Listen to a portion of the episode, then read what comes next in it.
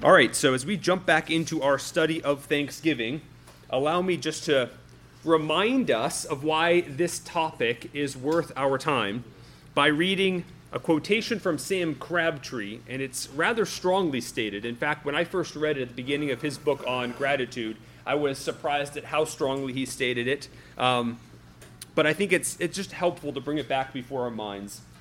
Here it is, you can see it on the screen. Thankfulness is neither trivial nor inconsequential. On this one quality pivots the difference between maturity and immaturity. Gratitude is pivotal in whether I will be given over to folly. It is decisive.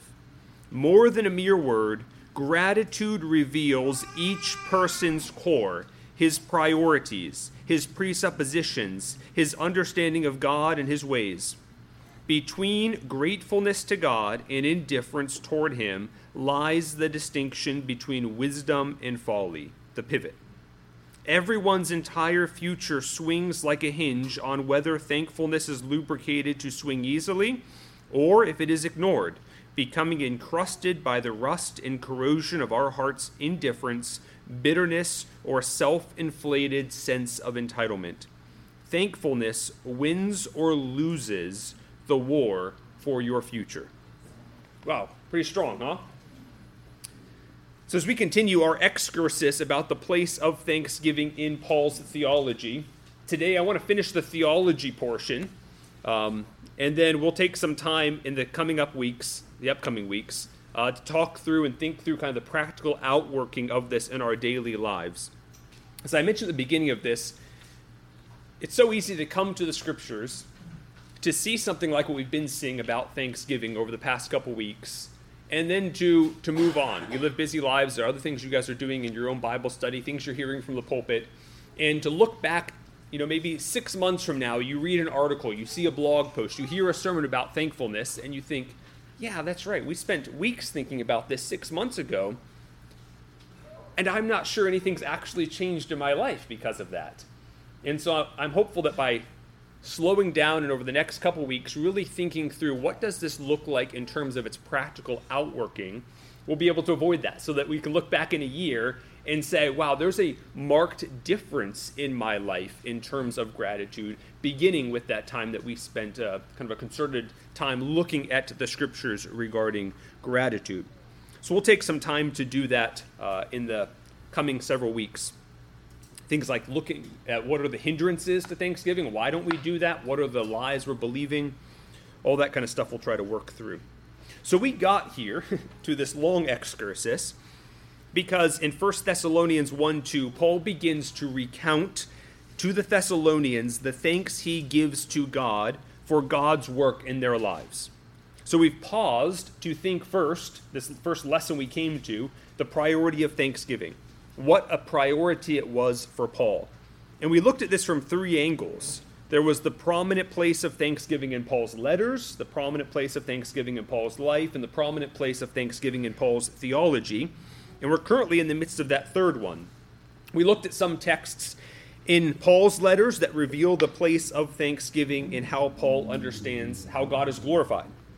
And then we zoomed out from just Paul's letters and looked at a theology of thanksgiving in the scriptures in general, but particularly in the Old Testament, and considered how that influenced Paul's thinking, particularly his assumptions, the things that were under the surface that we don't see. He doesn't explain, but he assumes. And then when we read how important, when we, we get glimpses of how important thanksgiving is to him in his letters, kind of left scratching our heads. Where, where, where'd this come from, Paul? You aren't explaining this, you're assuming this. And I think that we've seen from the Old Testament some of that, some of how Paul got there, why it was so important for him, how these were part, this was a part of his assumptions. And I've structured this study kind of around the temporal categories of past, present, and future. Thanksgiving in relation to the past, Thanksgiving in relation to the present, and Thanksgiving in relation to the future. And we have completed Thanksgiving in relation to the past and the present. And I've reviewed several times what we discussed regarding Thanksgiving in the past. So I won't spend time now to review that. But we just got into Thanksgiving in the present last week. So let's just real briefly review those three considerations that we looked at regarding thanksgiving in relation to the present. First, we saw that thanksgiving is situated for Paul in the category of ethics. It's situated right alongside all kinds of others moral, ethical, do's and don'ts, rights and wrongs, the things that believers ought to be putting off. It would be like ingratitude, um, and then putting on thankfulness is right alongside those, alongside a lot of other ethical issues. Then there's number two, the second consideration that thanksgiving in the present spills over into other good works as it motivates them. And then, thirdly, we saw that thanksgiving, in the sense of remembering God's past gracious deeds and praising Him for them, does not need to be confined to expressing that just to God, but should be shared even with others. We saw that both in the Old Testament and the New Testament. And today, we'll consider thanksgiving in relation to the future, and then very briefly consider ingratitude, the kind of the opposite side of all this ingratitude in the Old Testament and in Paul. So, jumping into thanksgiving in relation to the future. Have you thought much about that? How does thanksgiving relate to the future? Initially, it might be a bit of a head scratcher. How can that be? In what sense would there be a relationship there? Might be a little more obvious how there can be a connection between thanksgiving and the past. That's probably the most obvious. We saw last week how there's a bit of a connection between thanksgiving and the present. But then thanksgiving in the future, how are those related? Well, in the Old Testament, there's just a plethora of promises. In fact, we might even say promises are a core part of what the covenants are all about. God promises something, and then he, he makes that promise more solemn by the swearing of an oath.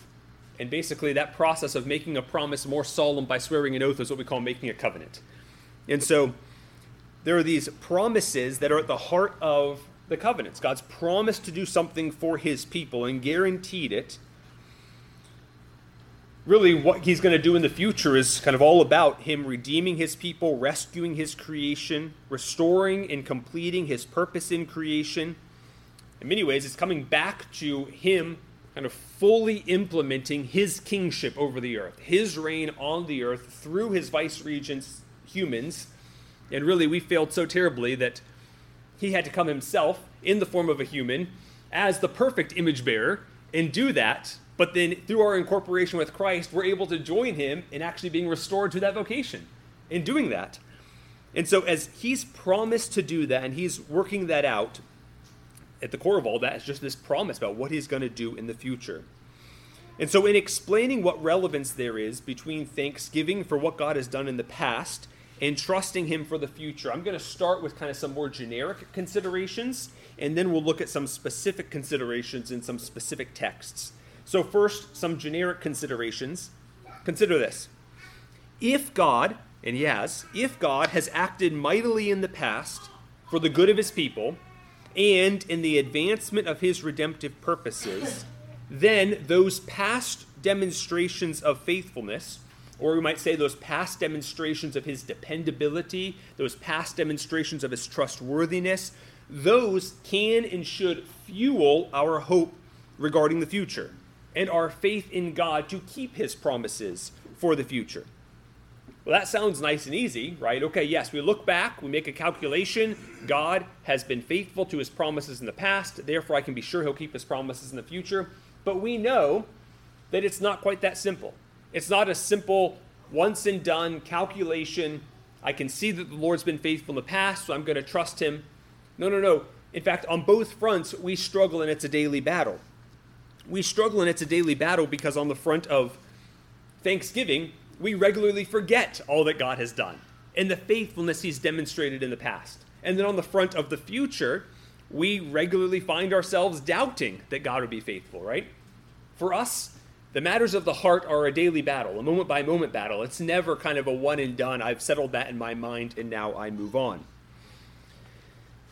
And that side of our experience that relates to trusting the Lord for the future, that is the side of our experience that relates to trusting the Lord for the future. But now, as relates to our thanking Him for the past, as I mentioned, it's really the same sort of thing. We just we don't just simply remember that and keep going. That's why we have this whole discussion about Thanksgiving, because we find ourselves regularly drifting away from that. So, thanksgiving to the Lord is an ongoing discipline of reminding ourselves of all the Lord has done and thanking Him for it. In those two sides, the vigilance required in remembering what the Lord has done in the past and thanking Him for it, and the vigilance required in remembering what the Lord has promised and that He is faithful in trusting Him to keep His promises, those two sides are directly related. They rise and fall together, we might say. Our remembrance of what the Lord has done in the past, our remembrance of what the Lord has done in the past and thanking Him for it, will fuel our trust in the Lord to keep His promises for the future. Likewise, our forgetfulness of what the Lord has done in the past and our failure to thank Him for it will erode our trust in the Lord to keep His promises in the future. Here's another way to say it there's such a direct connection that you can almost be sure that where there's someone who's genuinely characterized by gratitude to the Lord for all He has done, I can almost be certain that's going to be a person who has things like anxiety under control in their life because they're trusting the Lord. Or that someone, regardless of how joyful they seem, it might seem like they're thankful, that if they're perpetually struggling with trusting the Lord, that I can be sure that they, they aren't someone who's regularly remembering the Lord's past kindnesses and thanking Him for them. So here's essentially the, the main point, the thesis. Thanksgiving for what God has done in the past nurtures trust for Him in the future. Thanksgiving for what God has done in the past nurtures trust in Him for the future. Our thanksgiving to the Lord for what He has done in the past relates to the future, not in the sense that whether or not we're trusting Him or thanking Him affects the future. The Lord's going to keep His promises whether we're thanking Him for what He's done in the past or not. But it does affect our trust in the Lord in the present to keep His promises about the future. To the extent that we excel in remembering the Lord's past kindnesses and thanking Him for them, in equal measure, we will excel in setting our hopes on the Lord's future promises and trusting Him to fulfill those promises. Thanksgiving for God's past covenant faithfulness nurtured trust among His covenant people and trust in His covenantal faithfulness. Listen to this quotation. When the past is remembered in thanksgiving, trust for God to act again is developed and nurtured. If Thanksgiving looks back to God's faithfulness, it almost spontaneously becomes at the end asking for the future. You see that? As you, you remember the Lord is faithful to everything He promised in the past, we begin to trust Him and even petition Him for things related to the future because we can trust Him. There are two things about the Lord that we must remember when we thank, or that we are really remembering when we thank Him, and that are important to trusting Him for the future. And these are simple ones. We've even talked about this earlier in our discussion of Thanksgiving. One is His intention, His goodness. He will be faithful in that His intention is to keep His promises, and that won't change right? We can know that he intends to keep his promises. That won't change. That's his goodness. So that's one piece we must believe. There must be conviction about that. But then there's also the other side, which is his power. He will be faithful in that he has the power to effect what he has promised. For example, it's, it's great to know that he intends to keep his promises, but that is of little consolation if he might be frustrated in the execution of that. He may have every good intention, but may not actually be able to carry that out. Well, that would be a problem. That's number one without number two, right? When we have both, he has goodness, he intends to keep his promises, the will to do so, and he has the power to do so. Now, that's the formula when we believe those two things to help fuel our trust in him for the future. So that's kind of the generic uh, perspective on how Thanksgiving relates to the future. But now let's get a bit more specific by looking at some specific texts here. So grab your Bibles and turn to Deuteronomy chapter 7, 7 verse 17. Deuteronomy 7 17.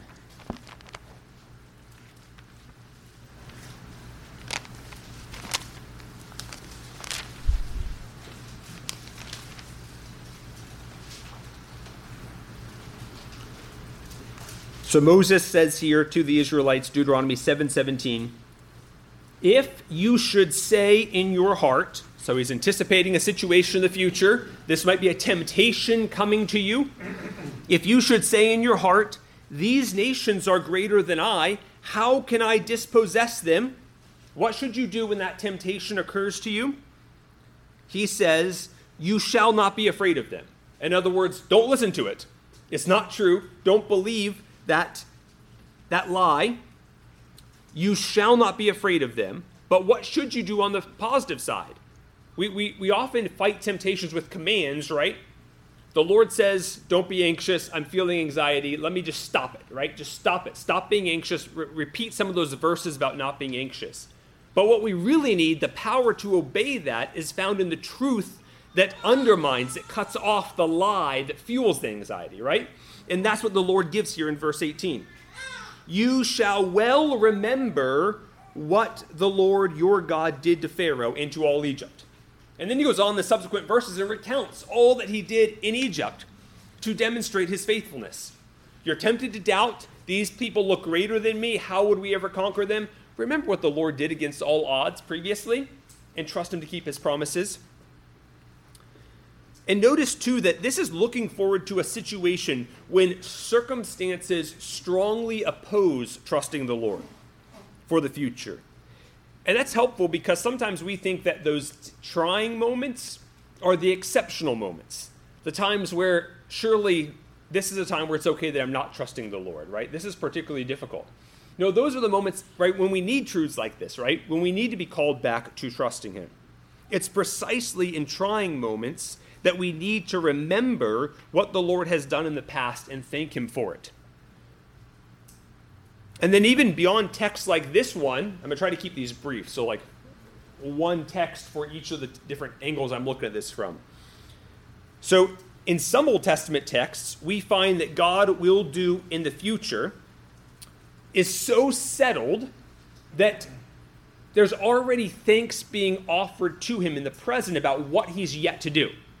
Let me show you one Isaiah chapter 52.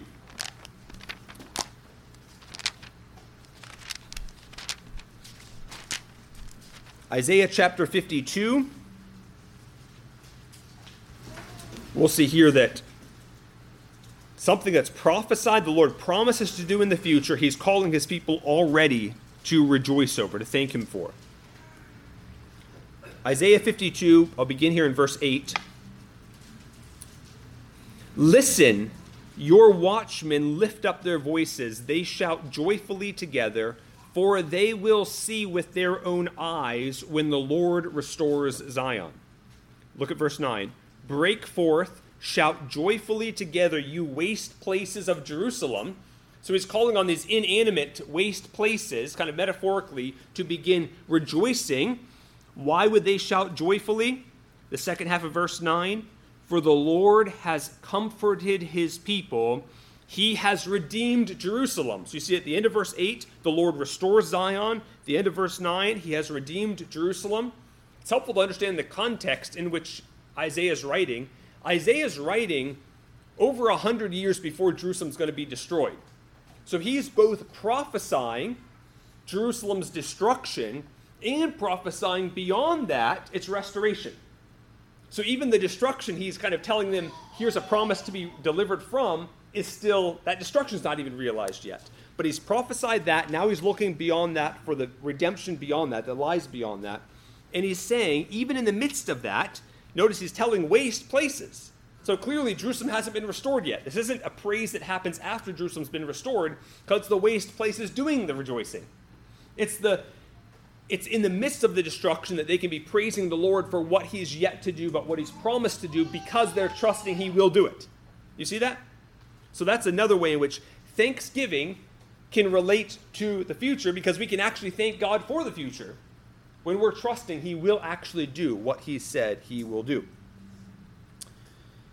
Now, let's move into Paul and see how he does this.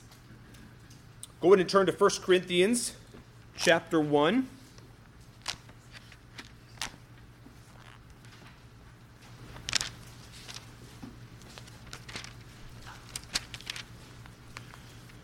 So, as is typical for Paul in the opening of his letters, he shares with them his thanksgiving to God for them. And we find that here in the beginning of 1 Corinthians chapter 1, beginning in verse 4. So listen to the flow of thought here. Verse 4 I thank my God always concerning you. So he's thanking God concerning them for the grace of God which was given you in Christ Jesus. And he's going to elaborate on that. Verse 5 that in everything you were enriched in him, in all speech and all knowledge, even as the testimony concerning Christ was confirmed in you, so that you are not lacking in any gift, awaiting eagerly the revelation of our Lord Jesus Christ. Now, notice his confidence here. Verse 8 Who will also confirm you to the end, blameless in the day of our Lord Jesus Christ. So notice that. He goes from thanking God for what he's done for them in the past to turning around and telling them with confidence that God will complete this, what God will do in them. How did he move from thanking God for what he's already done to then telling them that he is so certain God will finish this work in them? Because those two go together, right? Thanking God for what he's done in the past fuels confidence that he'll complete what he's already begun, that he'll do what he said he will do. So it's a very smooth transition and the principle is right there at the beginning of verse 9. God is faithful, through whom you were called into fellowship with his Son, Christ Jesus our Lord. He's seen what God's done in the past. He knows God's faithful. He can be certain that God will complete what he's begun. He'll do what he has promised. Notice here another one. 1 Thess chapter 4, verse 14. Go ahead and turn there with me. 1 Thess chapter 4, verse 14.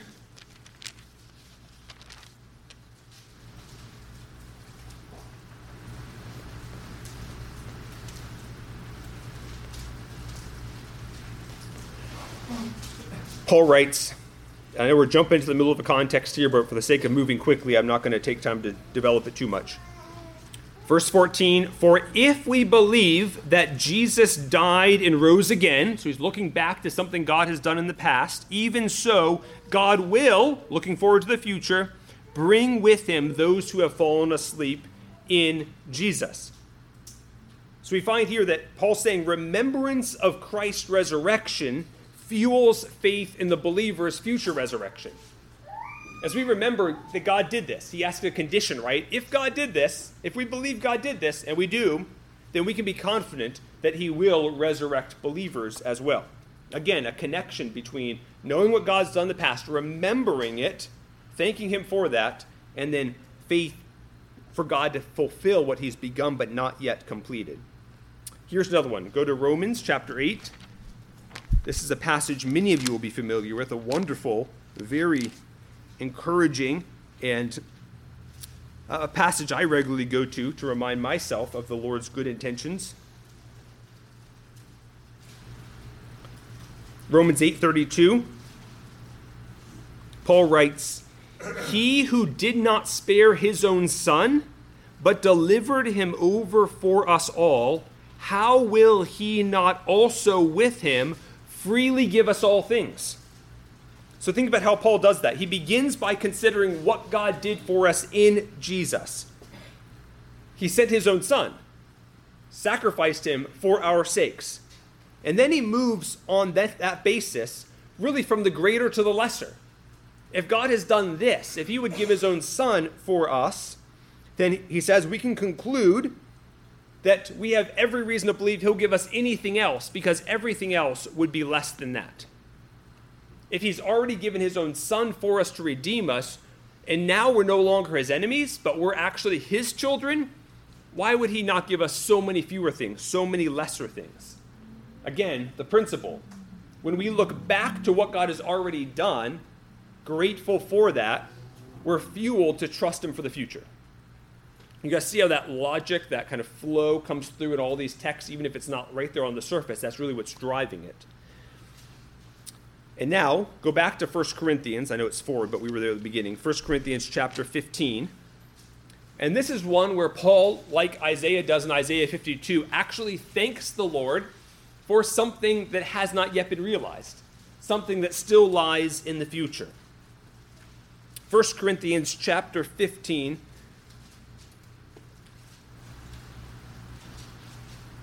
All the texts in Paul we've looked at up to this point have been texts in which trust in God for the future is encouraged by remembering and thanking Him for what He's done in the past. But here we see that Paul also thanks God for what He will do in the future, as we saw in Isaiah 52. So, chapter 15, verse 57, Paul writes, But thanks be to God who gives us the victory through our Lord Jesus Christ. Now, what is the victory he's referring to? He's referring to the victory that is ours in our bodily resurrection. Something that has not yet been realized. And he's saying, Thanks be to God for that. Has not yet been realized, but he has been spending most of this chapter considering the resurrection of Christ, which happened in the past, and the resurrection in the future of all those who are in Christ. He's been talking about these matters. And then here at the end of this chapter, meditating upon what God's done in Christ, the resurrection there, and the promise he has given that he will raise all those who are in Christ in the future. Coming to the end of this chapter, verse 57, he's looking forward now in hope to what God will do for us in our resurrection, confident of this because of what he has already done in the resurrection of Christ in the past. So he can, in the present, thank God for a future event, the future resurrection. And then note that verse 58, this is sort of extraneous, but verse 58, he writes, Therefore, my beloved brethren, be steadfast, immovable, always abounding in the work of the Lord, knowing that your toil is not in vain in the Lord. So notice how even that trust in God for the future that flows out of remembering and thanking Him for His past faithfulness has present day implications, not just for our thanksgiving or for our trust, but for our actions, right? If you don't believe there's going to be a future resurrection, then there's going to be no recompense for you for all the labor you put forward for Christ's sake now if it's not rewarded here and now. But if there is a resurrection, then there's so much more beyond the grave, right? And so that's why he says, therefore. There's a connection there, an inference. We believe that we will be raised. Therefore, be steadfast, be immovable, always abounding in the work of the Lord. Why? Because you know that your toil is not in vain in the Lord. It will be rewarded in the resurrection. So we can see how all these themes are coming together gratitude is not only fueling faith in the future, but that faith about what God will do in the future is fueling present obedience, present faithfulness in the midst of hardship.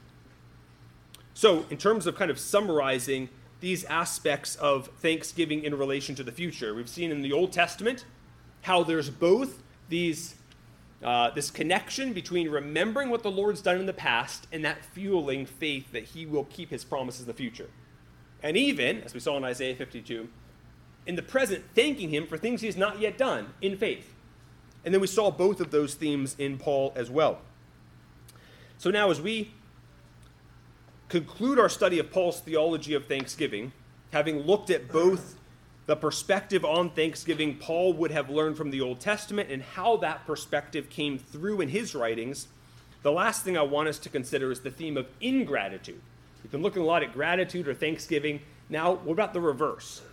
Ingratitude, first in the Old Testament, then in Paul. So, ingratitude in the Old Testament. What's one of the significant places in the Old Testament that comes to your mind when you think about ingratitude in the Old Testament? Exodus? What, what was happening? How was that manifesting itself? The grumbling, yeah, totally. So, grumbling is one of the, those major ones. That's right. But then when you stop to think about that, well, what is the connection between ingratitude and grumbling? I mean, on the one hand, ingratitude seems like it's failure to thank God for something good He's done for us. Grumbling is complaining about some good He's not done for us, or something that seems like it's not good He has done for us, right? So, in some sense, it seems like they're for two different scenarios, but I don't think it actually is. What is that connection? Well, within the context of the covenant, God has promised to care for. He's promised to provide for his people. He has consistently done that, and even in remarkable ways. As the scriptures continually remind Israel, he, he redeemed them and provided for them in remarkable ways, both in the Exodus and in the 40 years of the wilderness. Israel's responsibility, as their God's redeemed people, putting him at the center, is to trust and obey him. As they remember and thank him for what he's done, their trust in him to provide for their needs is nurtured. But if they forget all he's done and his promise to care for him, the result will be grumbling. So it flows really from ingratitude. When you remember, when you're forgetting, failing to remember that God has cared for us in the past, then you're going to grumble about present circumstances. But that's not going to happen when your heart is filled with remembrance and thanksgiving to God for what He's done to care for you in the past. So, in this way, grumbling is the result of ingratitude. And interestingly, as we'll see, not only is the grumbling related to ingratitude, but it is identified as rebellion and idolatry. So let's look at some passages here. And I'm not going to go specifically to the Exodus passages or the Numbers passage that speak about this, but later passages that actually give kind of some commentary on what was happening. So, first, let's go to Psalm 78.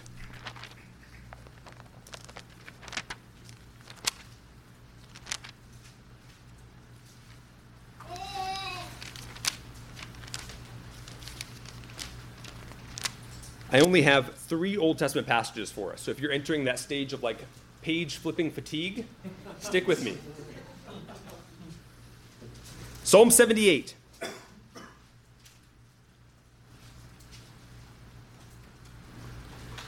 So this is a long psalm. I'm not going to read all of it. Let me just kind of walk through some high points here.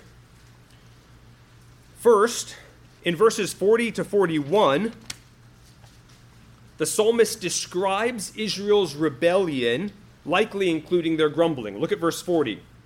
How often they rebelled against him in the wilderness and grieved him in the desert. Again and again they tempted God and pained the Holy One of Israel. Then he seems to explain the reason for this rebellion in verses 42 to 53. Namely, he can kind of summarize it as not remembering all that he had done for them. I'm not going to read all of this, but look at verse 42. They did not remember his power, the day when he redeemed them from the adversary. And he goes through and catalogs all the manifestations of the Lord's power. Verse 43 when he performed his signs in Egypt and his marvels in the field of Zoan, and turned their rivers to blood and their streams they could not drink. And it continues on through all that he did there in the Exodus. Why did they rebel? Because they did not remember what the Lord has done. So the takeaway is ingratitude. The psalmist is telling us in his commentary of what happened there, he says ingratitude leads to rebellion. As we fail to remember what the Lord has done, that lays, paves the road to rebellion. Turn over a few pages to Psalm 1, 106. Psalm 106, 106.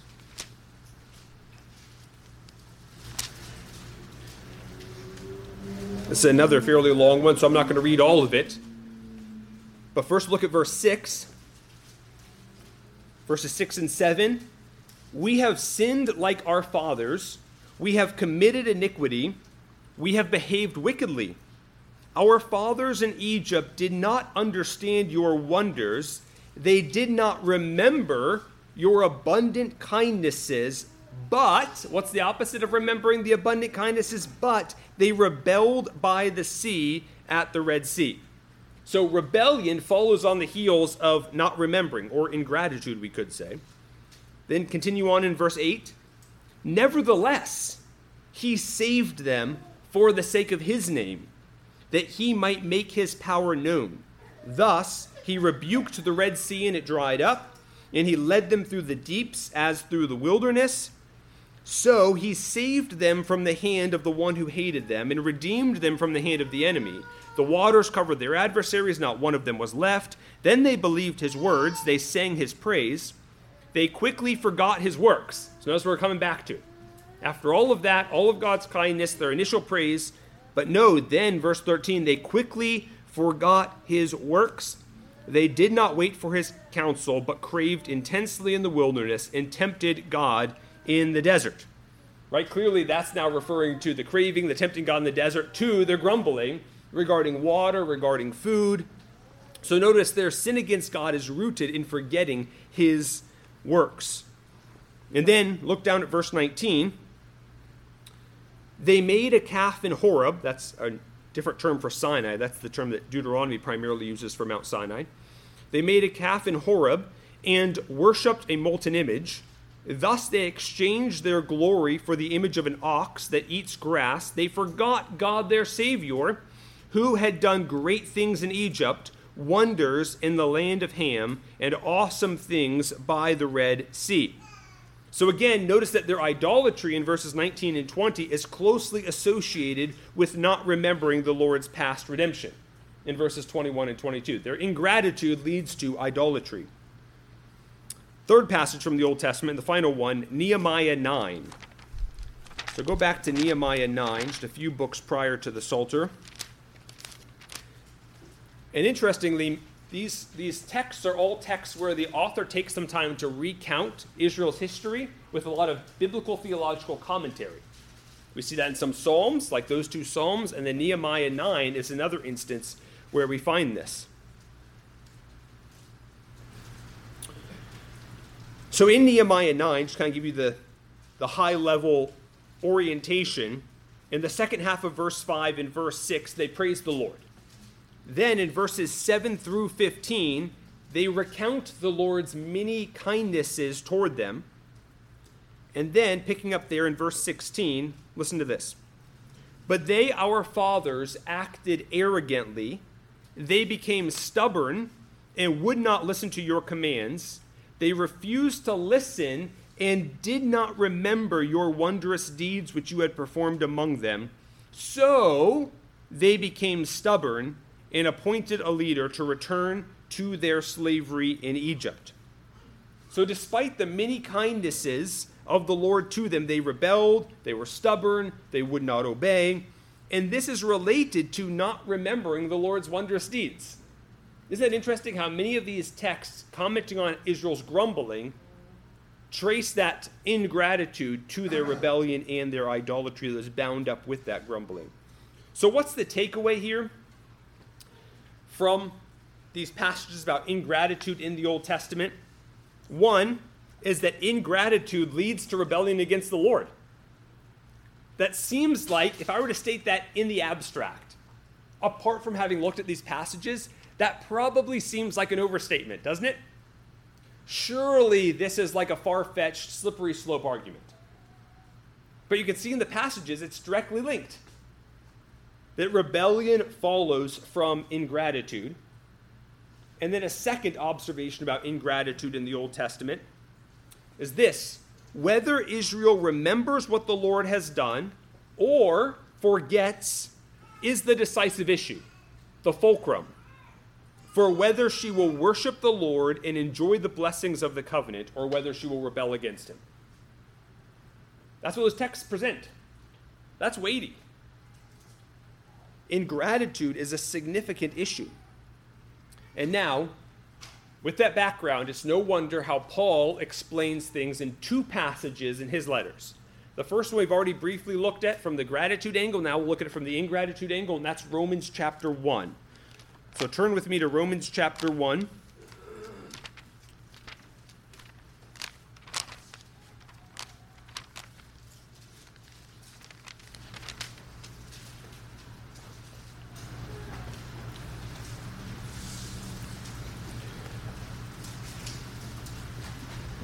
Jumping into the context here that goes from verses 18 through 32, but I think most of you are somewhat familiar with the flow of thought here.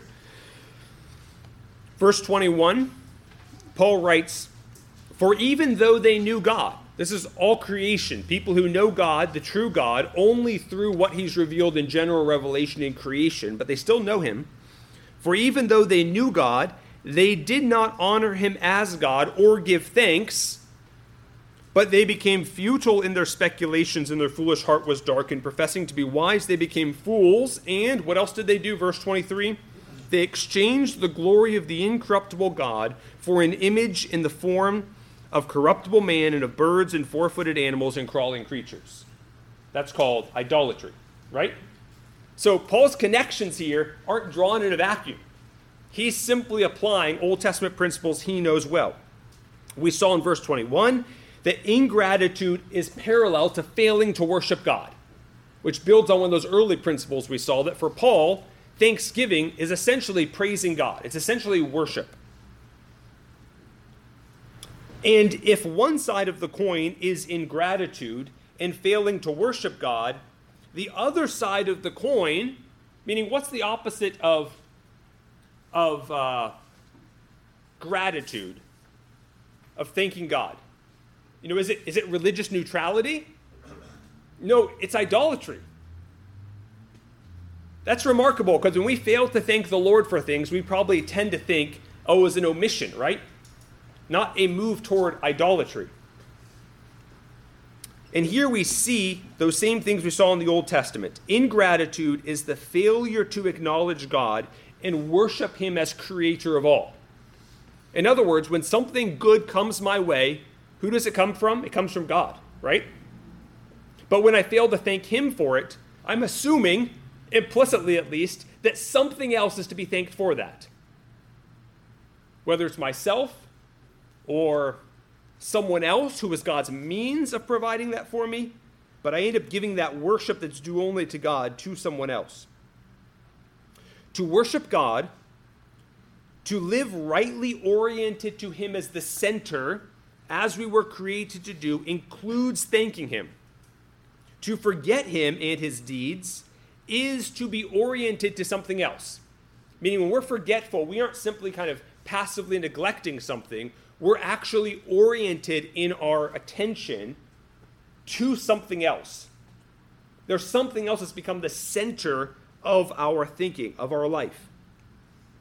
Making something else the center, which is idolatry. So ingratitude is not a matter of innocent oversight, it's a matter of idolatry. And then here's one more passage 2 Timothy 3 1 to 5. It's the last one we will look at.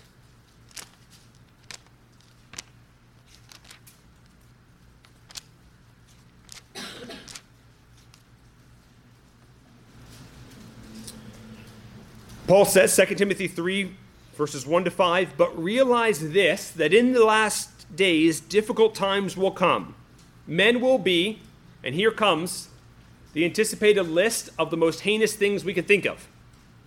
Men will be lovers of self, lovers of money, boastful, arrogant, revilers, disobedient to parents, and here it is, ungrateful. Like, how does that fit into the list?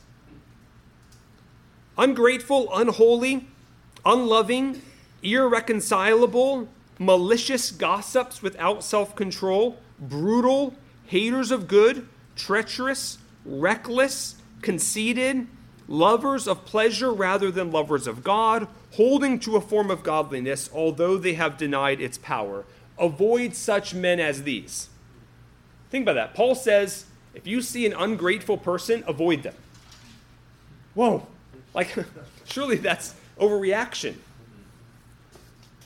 But now I think against the Old Testament backdrop, we can understand a bit better why Paul would take it so seriously.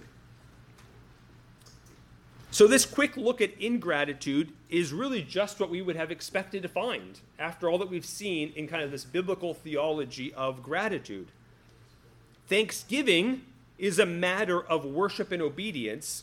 Therefore, it's not surprising that ingratitude is understood in relation to idolatry and rebellion. Wow. So, in this kind of theology of Paul's on Thanksgiving, Thanksgiving is a bigger deal than I thought going into it. And it now makes sense as to why Paul treats Thanksgiving as such a weighty matter and why Thanksgiving was such a priority for him. Whether it's in his commands or whether in just his, his own example in his letter so regularly taking time to share with people the thanksgiving he gives to God on their behalf. And as we continue on through 1 Thessalonians chapters 1 through 3 and see that again and again Paul returns to thanking God for them, it now makes a lot more sense. It will make a lot more sense. We'll understand why that wasn't a waste of Paul's five chapters in 1 Thessalonians to spend much of chapters 1 through 3 sharing with them his thanksgiving to God for them. And knowing that it is this important, we'll do well to do what we're going to do in the next couple weeks, spending some time practically thinking about how do we grow in this area, right? Because the Lord wants us to grow. I've pulled out a number of texts, particularly the latter half, about ingratitude that are weighty, right? They put it in the appropriate context. We need to understand what the Lord thinks about these things. And yet, we, we know these things and we need to hear these things not simply to, to bludgeon us, but to remind us that we want to grow in gratitude, right? And the Lord is one who, through all of his past actions toward us, has demonstrated that he is a gracious God, who, even for ingrates like me, he is willing to forgive us, he has forgiven us, and help us to grow in gratitude, to worship him as we ought, right? And so we want to grow in that. But the first step is to see kind of the weightiness of it and, and what Paul means by it and why it's important. And so, with that foundation, we're not only understanding Paul's letters better, but hopefully, I pray that we will all be motivated to think deeply in the next couple weeks about what will that look like to put this into practice and to try to take tangible steps in that direction. Questions or comments? So, Yeah. as you were talking, we'll probably get into this next week. I, I was just realizing, even in Israel's case, but in my own case, how often I separate the circumstances that are going on in my life Hmm. from God's character, Hmm. either His sovereignty, kind of going back to what you said at the beginning, doubting either His sovereign control or His Mhm. goodness Yep. in something as simple as the weather. Yeah, yeah. Like, I'm, I'm using this example because I just did it. You know, like, if I was creator, I wouldn't choose a 90 degree heat week this week, right? yeah, yeah. Like, that, that is good. me usurping God's Yeah. sovereignty, Yeah, yeah. right? Even in the smallest things. Yep. Isn't that where ingratitude starts? Totally, yeah. Um, you know, it's an affront to his sovereignty. Yeah. Or his wisdom in that case, right? Wisdom. Because Yeah. still, still being confident he is the one who did it that way, but he must be foolish for having done that because I would know better. Yeah, wouldn't have done that. yeah. Go ahead. I think to carry that on, just something that was, I think that's implicit in what you were going over and having us to see here. You mentioned the comment related to, you know, anxiety. Yeah. Somebody who maybe struggles with that, also then struggles with thankfulness. Yeah. Uh, also, I think for me, but at times I can, I can, I can have that issue. Totally. looking, I think the implicit there saying, not only do I trust the Lord for the future that is coming, He is going to confirm or has confirmed all those promises and, and will bring them to their end one day. Yeah. It's not the future that I think I want to see at Mhm. times.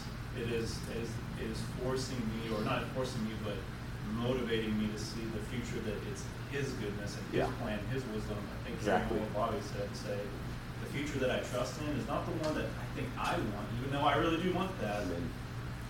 But getting me to have the root being a worship of the God who is wise enough to give us exactly what we need Totally. in the ways and means that He has decreed that. Yeah, that's so good. I mean, think about Israel's case in the wilderness. It's easy to distance ourselves from it because we're familiar with it. But they're to the point that they're desperate for water, like a pretty basic need, right? I never was like a psychology major, but I think in terms of the hierarchy of needs, like water is pretty basic, right? um, so, yes, water. They need water. They've been without water for some time, and then right around the corner without food. Like these are pretty understandable things to be concerned about. And that's what they're beginning to grumble about. What did the Lord want them to do, though? He wanted them to say, Lord, you know what we need, and we're going to trust you to provide what we need. We are simply obeying your instructions. You led us into the wilderness. I know that you'll provide for us. So even though it seems like we're to the extremity now, we can't go too much longer without water, without food, I'm confident you must have something right around the corner. And so we're going to keep trusting you. Another hour, another day, keep trusting you in that. The text of Exodus is clear. He did that to test them, to see that in that moment, would they trust him or would they lean on their own understanding? and they leaned on their own understanding. Surely the Lord's not going to come through for us as He had promised. But that's important to remember because you're right, those trials come, those circumstances that are different than what we would imagine is best for us. And it's in those moments that we have to trust the Lord and even give thanks to the Lord for it, right? Lord, I know that in your wisdom and your goodness and your love, you've tailored this for me. And so I can thank you for this difficult circumstance because I know you're going to work it out in a way that's going to please you. And even my trust in you in the midst of this circumstance is showing your worth, putting that on display for others to see. Yeah, that's helpful. Thanks, Jed. Tim, also just a comment. Just think personally, this whole concept of think gratitude for me is often just rooted in like a really horrible assessment of what I deserve. Yeah. I think Paul does it a lot in his epistles. He'll point back to what we once were. Mm-hmm. We don't deserve anything. Um, Yeah. So just have to have, obviously, to have Christ is incomprehensible, but even just to have breath in our lungs, um, just these simple things, to have that paradigm, and I often just lose sight of Yeah. who I once was. Yep. and What I do deserve, Yeah, yeah. deserve nothing. Yeah, yeah. Uh, That could just, I mean, like you said, moment by moment, we could just lose sight of that. Totally, we do, right? Yeah. Yeah. We do lose sight of it. Yeah. And this has been so helpful for me because I'm right there. In fact, I was yesterday in my office over there working on this, and I get a text that wasn't what I wanted to hear, with a question I didn't want to hear, and I immediately started grumbling in my heart. and then I come back to the lesson. I'm like, oh, that was a test for me, and I failed it. so I can totally sympathize. Yeah. All right, good. Let me pray for us. Lord, we do love you, and we thank you for those theological truths that are the underpinning of our gratitude. That you are a loving God who knows what we need, it's not always what we think we need. And you are a God who orders all things according to your purpose.